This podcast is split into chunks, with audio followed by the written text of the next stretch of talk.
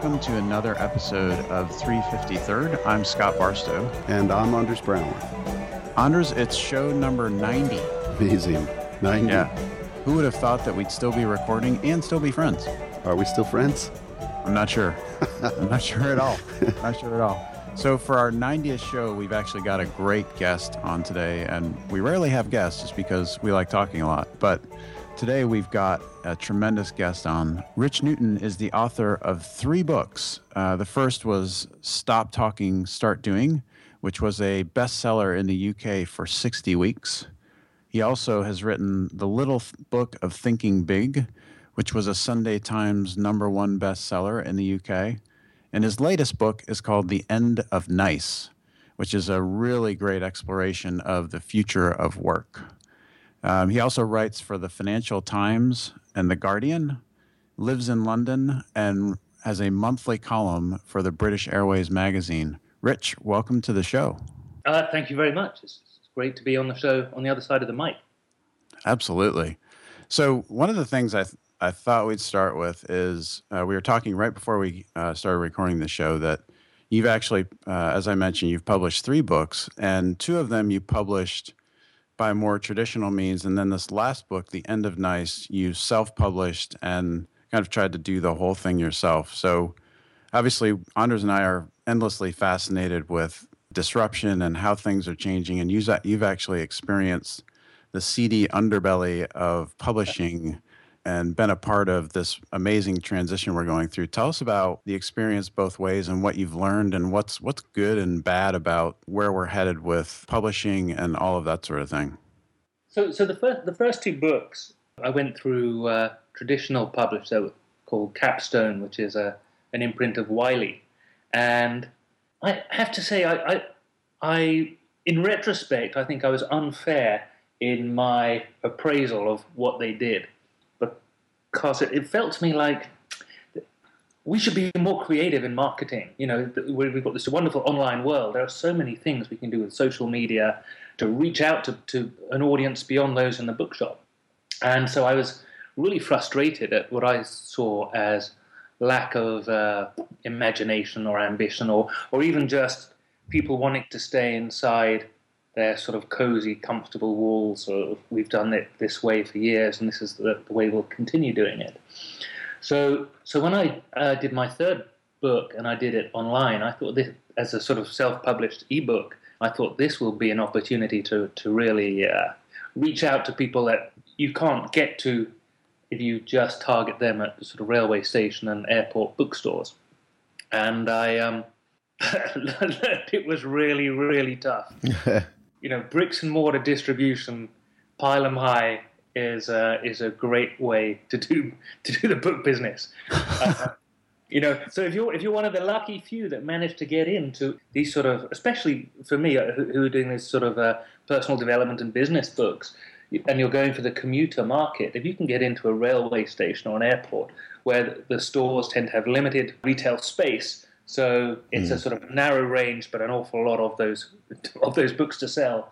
You can do phenomenal numbers. Mm. And because I was naive, I took all of that for granted. And so trying the alternative model, much, much harder.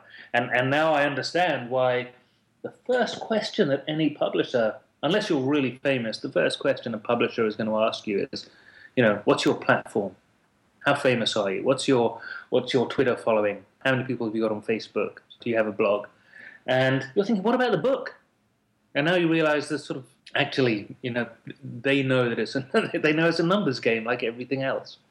So well, let me ask you about that. How does like a number of Twitter followers or Facebook likes or whatever it is online translate to somebody buying a book in a train station?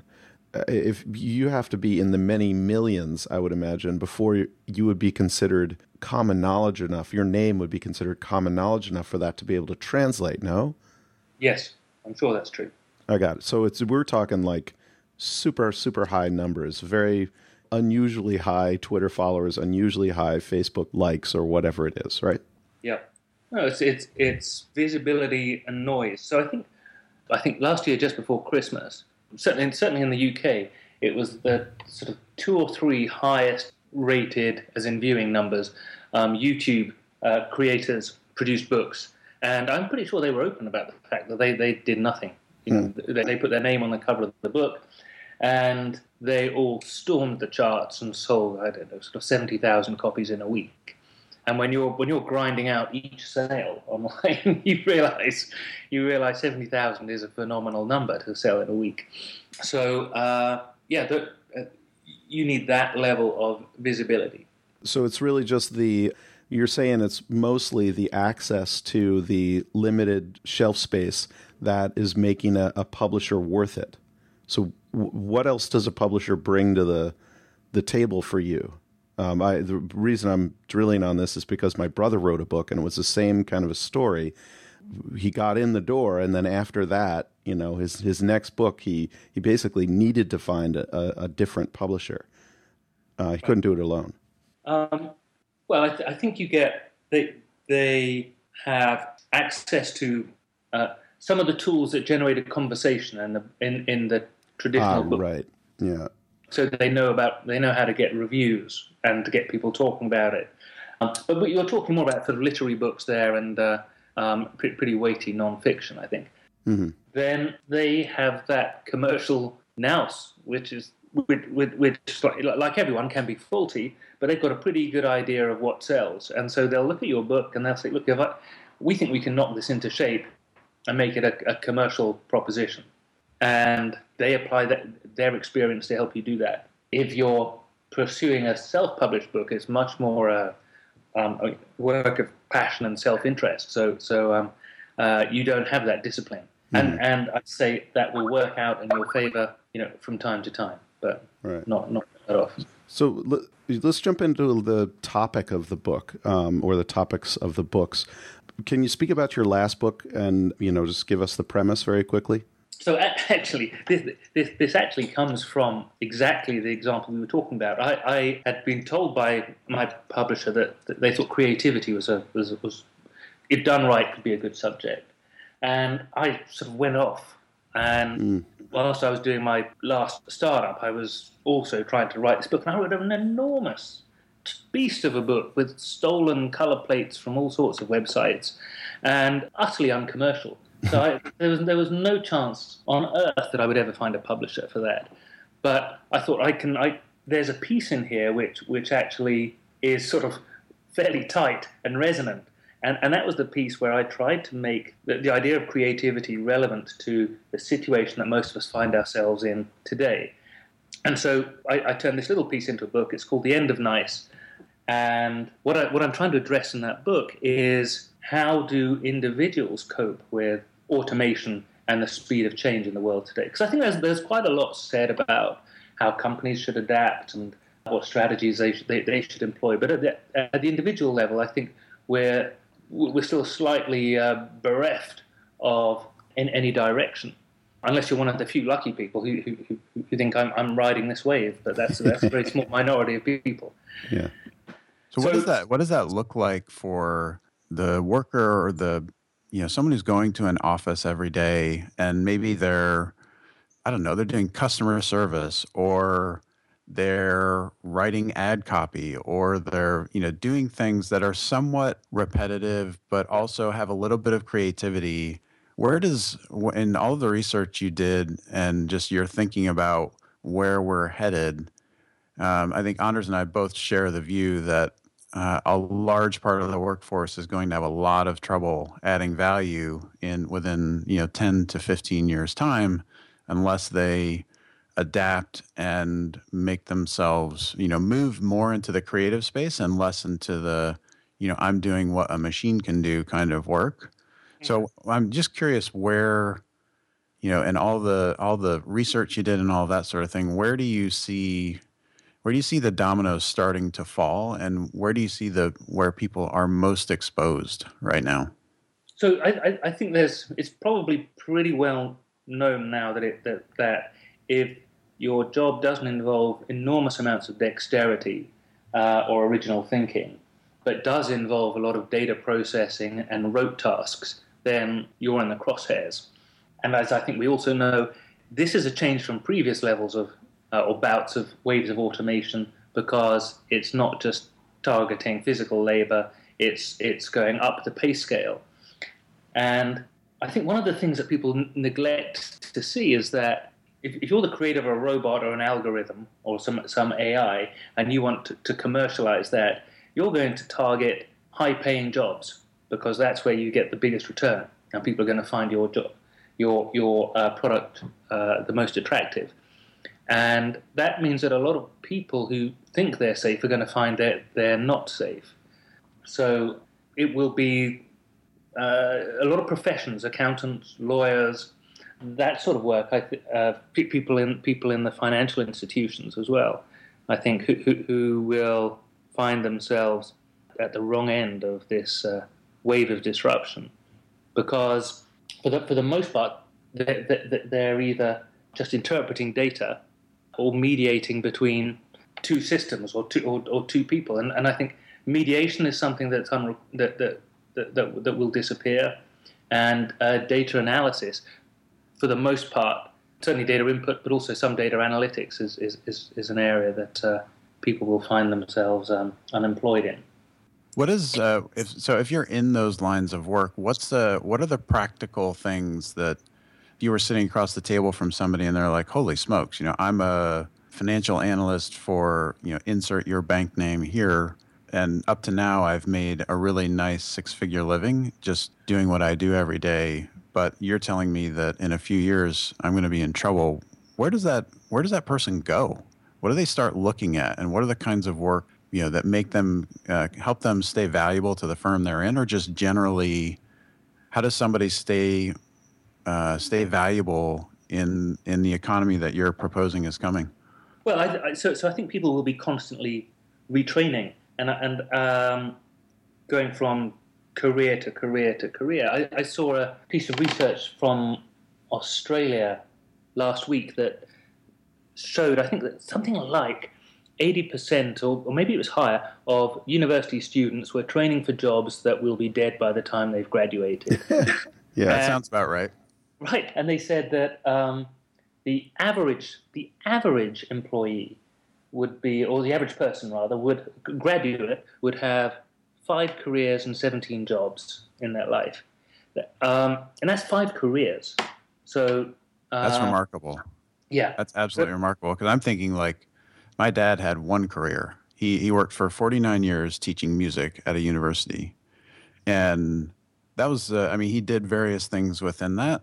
But I just think about what I've done, and I've basically done 2 things. But I've had lots of different, I've probably had 10 different jobs, or 15 in the 20 years. I haven't had 15, but I probably had 10. And it's stunning to think that not only do I have to do the equivalent of what Anders and I have done, which is basically learn how to write software. So that's a career. Mm-hmm. And to think about having to do that 5 times. Well, what do you really mean? I mean, what is, so obviously if you have already learned how to write software and then you go into any other area, I think that's pretty portable. There's lots of, that's true. Maybe that's the wrong. Maybe that's probably a bad example. The wrong example. But if you've gone to school to become like your dad, a music teacher, and that's your thing. That's maybe not quite so portable. So maybe that's more what we're talking about. Yeah, or I think an accountant is an interesting. Sure. That's an interesting job. Like, that's because it's something you've got to go to school for. You go take the CPA exam. You kind of set yourself up and you think, this is what I'm going to do. And then, Rich comes in and just pops your bubble and says, oh, by the way, in 5 years, everything you just learned is going to be done by a machine. Hmm. So yeah. What does an accountant do? Do they just pick another, does that naturally evolve? How do you see that working? Sort of to go back a bit, because I don't really know the answer to that, because I think what we're asking people to do is to predict what will your job be in 10 years' time, or what careers will there be in 15 years' time, and almost anyone who's prepared to make a guess on that is smoking something, because it's so hard to tell what are the jobs going to be. Yeah. If I told my dad Dad, I've just got a job as a developer evangelist. I have no idea what you're talking about. That's right. Is that a new religion? Like, what are you talking about? And I can't believe that job will still be around. You know, it's. I'm sure that, like everything nowadays, it arrives, it has its moment, and it sort of drifts off, and people will find new ways to, or new products even that need to be, let's say, evangelized or promoted or explained in some other way. So I feel we have to go almost back a step and reconsider our approach to sort of work and life and have an openness to constant change. And I think an awful lot of conversation now is still based on this idea that, yeah, things are going pretty fast right now, but if we hold on tight, it'll settle down, and then I can end up doing this, and then I'll be a developer evangelist or whatever it might be. And what's really happening, of course, is acceleration continues to accelerate, and the world keeps turning. And the only way to reach an accommodation with that is to end up being comfortable with that level of uncertainty and constant change and start to enjoy that. But I don't think that's what we've been trained and conditioned to do. We still, because the people who taught and conditioned and trained us thought in terms of, if not a job for life, a career for life, not 5 careers for life or 10. Right. So the world will never be as slow as it is right now. So in order to gear yourself for that, the problem is you've got an educational system that is written toward training a person for life.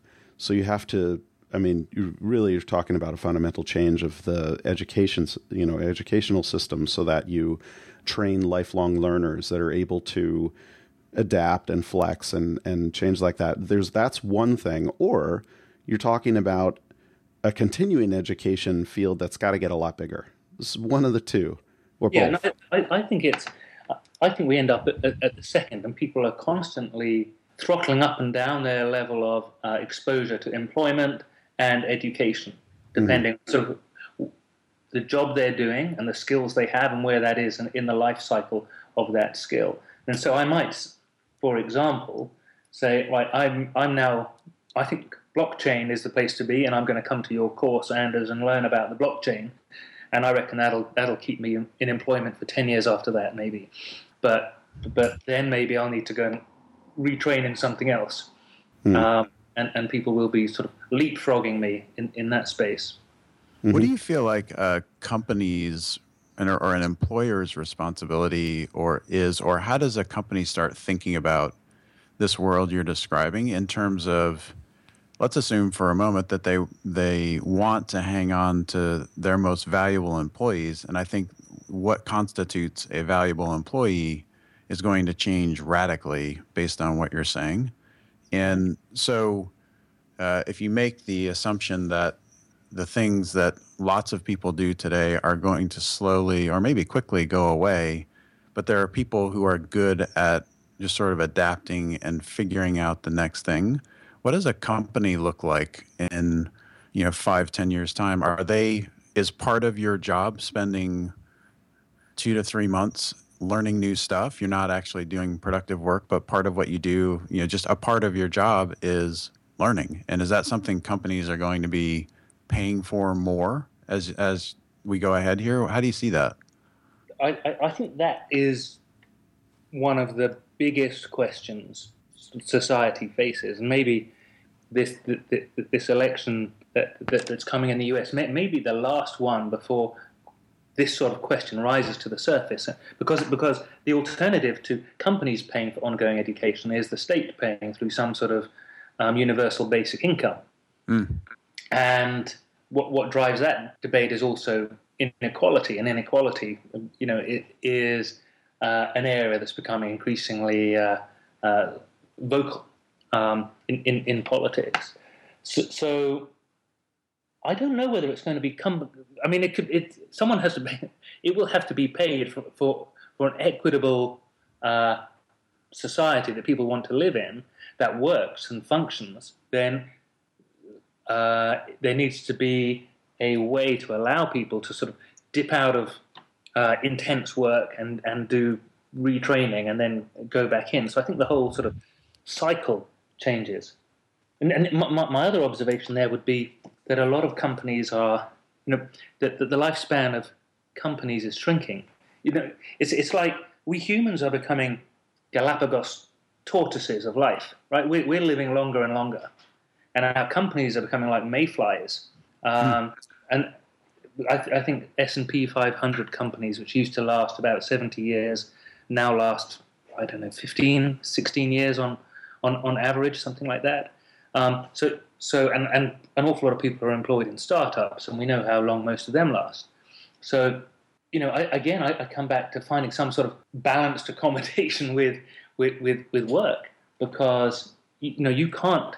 Most founders of startups will not reach financial escape velocity, right? So they start again and they start again, but you can't keep applying yourself with that same level of intensity, especially if you're going to live as long as a Galapagos tortoise, right? You need to find a pace of life that works for the lifespan that you have. Yeah, it would also seem to me that there's also a necessary adjustment of lifestyle for lots of people coming, because if work becomes much more flexible and maybe I'm working for 18 months on something and then I've got 6 months where I'm doing, you know, I'm training for the next thing, or the pace of that 18 months was frenetic and I need, you know, I don't know, I need 3 or 4 months to sort of back away from it and figure out what I'm going to do next.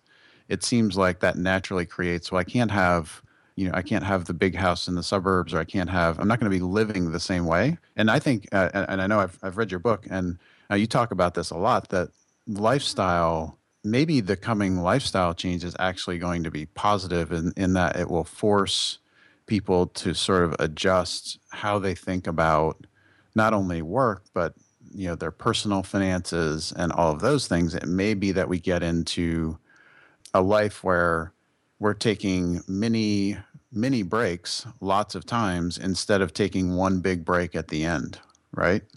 Yeah, I mean, absolutely right. And I mean, I guess I should make clear that I actually have a quite a positive view of the way things will turn out. But I think the process of change is always a little bit difficult. But the shift from rote routine jobs where it was much easier to determine if people were making mistakes or not, and that was upon that rested an awful lot of your life outcome, to one where we're asking people to rest on their more profoundly human qualities, which of sort of creativity, empathy, sort of storytelling, social human interaction, this sort of stuff, the stuff which is much more difficult for AI to replicate, is actually it's a much more natural, happy state for most people to operate in. So I think if we can find a way for people to keep retraining in ways that brings forward their profoundly human skills, which are natural to them and therefore enjoyable, and get rewarded for those, then I think we have a pretty positive outcome. I think we do need to adjust to the constant retraining in the way that you just described, so that we are sort of on off, rather than this massive sort of 40, 50-year burst of intense work followed by sort of gradual decline. Right? That's right. That's right, where you spend 20 years trying to stave off death. Exactly. Something like that. Yeah. Yeah, I agree with you. I think, and we had, the tone had been sort of negative, but I agree. I think there's a period where it's going to be uncomfortable for lots of people. But I do think, I think the biggest favor that we can do for, you know, people who are, let's say, who are 10 right now, and entering middle school and high school and all of those kinds of things, that probably the most profound impact we can have on them is to simply tell them, look, the world you're going to be entering is a world where it won't really matter what you're doing. You're going to have to be good at the following kinds of things, you know, the things you mentioned, being more human, being understanding what the creative process is, and learning how maybe perhaps the courses you take are on design thinking instead of, you know, accounting 101 or whatever. Like, I can see those kinds of things being where colleges and high schools and the education system, if they get it right, would shift away from here's a skill to here's how you learn a skill, which is a very profound shift, but I think makes the world a way more interesting place long term. Yeah, I think that's a great way to say it. The other thing is, because of our different examples, we had the example of the accountant, but also the example of, you know, somebody in software. There's a big difference between the professions as to their runway, and so I think that I don't know if it eases, but that definitely helps the transition, because it's great to go to the 5-year-old right now and kind of, you know, engineer how education will work for their life, but you don't really do that for the 45-year-old person who is facing a very difficult road ahead, because they assumed they would just always be doing X. So I think there is a transition period here, and that's driven by the different kind of runways that these professions have.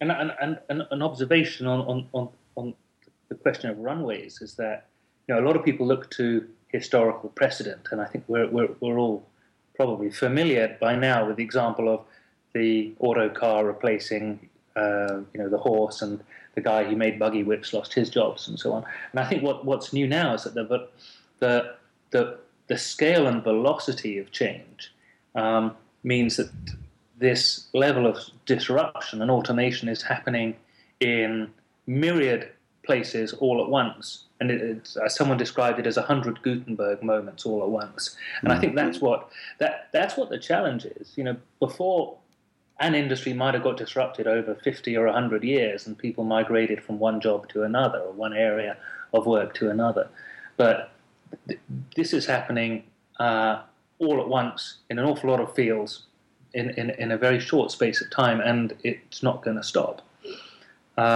So that creates an urgency to discuss this, probably at the sort of political level, which I don't think has risen to the surface yet.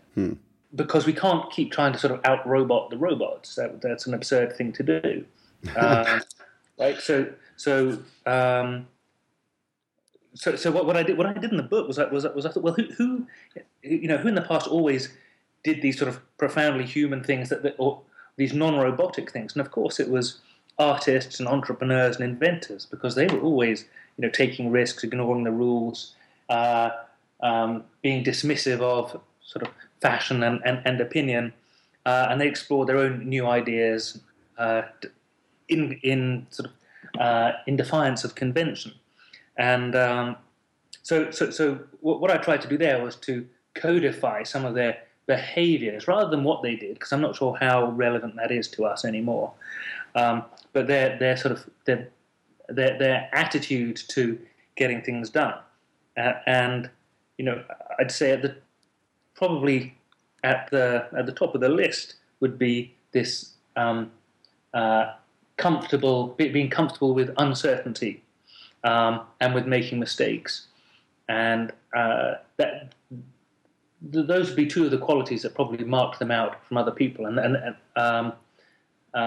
because we can no longer be certain about very much at all.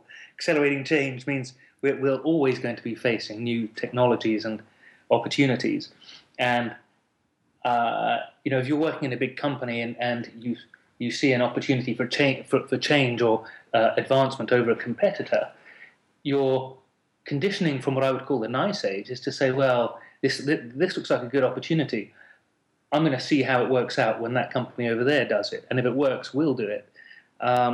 And the pace of life is such that I don't think that sort of cautious attitude works anymore, because by the time it's worked for them, they're already on to the next thing, and you've missed that opportunity. Right, but then, I mean, certainly with the title of your book, you're almost implying that it's going to be, you know, dog eat dog, just a rat race. I mean, give us some hope here, right? No, but I think being anti-certain is nice. It's saying, hey, look, I don't know what we're getting. I don't know exactly what's going to happen here, but the best way is to go and explore. And that's the same with this sort of anti-safe. This idea of not being safe is actually, it's about being bold.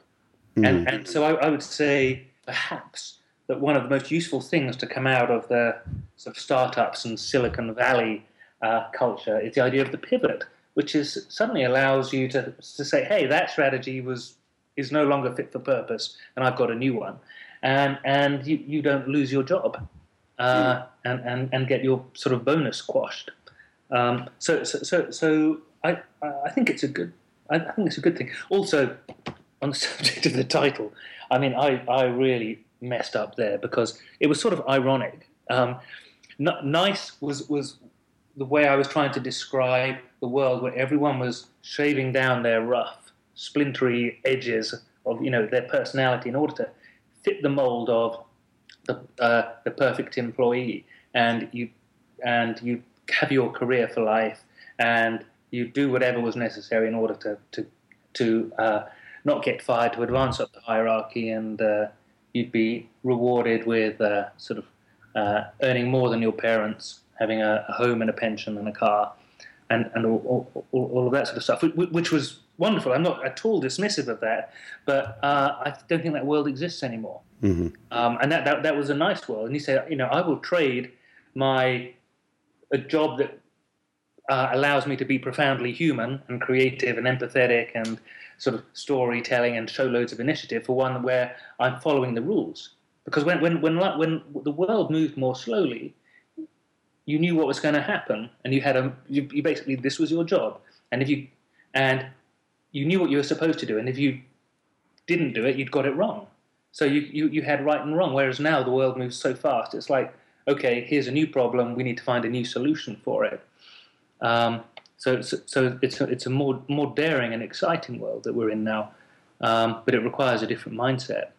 Yeah, and I think for me the thing that it seems to come back to is, and I know you've said this, but I'm just summarizing what you've talked about. It's like as a culture we've got to get way more comfortable with risk, and with uncertainty, and with being able to absorb periods in life where our income is much more volatile, and not only see that as as something that's a negative, but actually take it as a positive and say, oh, I've got this period coming up where things are going to be a little bit uncertain. I'm going to use that time to, you know, take this trip that I've been wanting to take and go learn about, you know, Roman history by visiting Rome or whatever those things are. It feels like the easy way to read your book is to say, Rich is a doom and gloom guy and the world's coming to an end. Whereas when I read it, I actually found it to be quite inspiring because it was like, well, yeah, some of the things that humans do today, machines are going to do, but that's also an opportunity for us to get more creative and to just think about work in a radical new way, and as not being this death march until you finally get to retire, but rather it's these bursts of creativity and doing really interesting things, followed by not necessarily rest, but, you know, new education or reorienting on a different problem and then going down that road. Well, I'm glad you said that, because that is how I feel about things. You know, I do feel it's the future holds out a very bright hand of opportunity and self-empowerment, as well as this sort of rather bleak hand if we as sort of make some bad decisions at the society and individual level. So we've covered publishing, we've covered the way that we're thinking about the world, where it goes.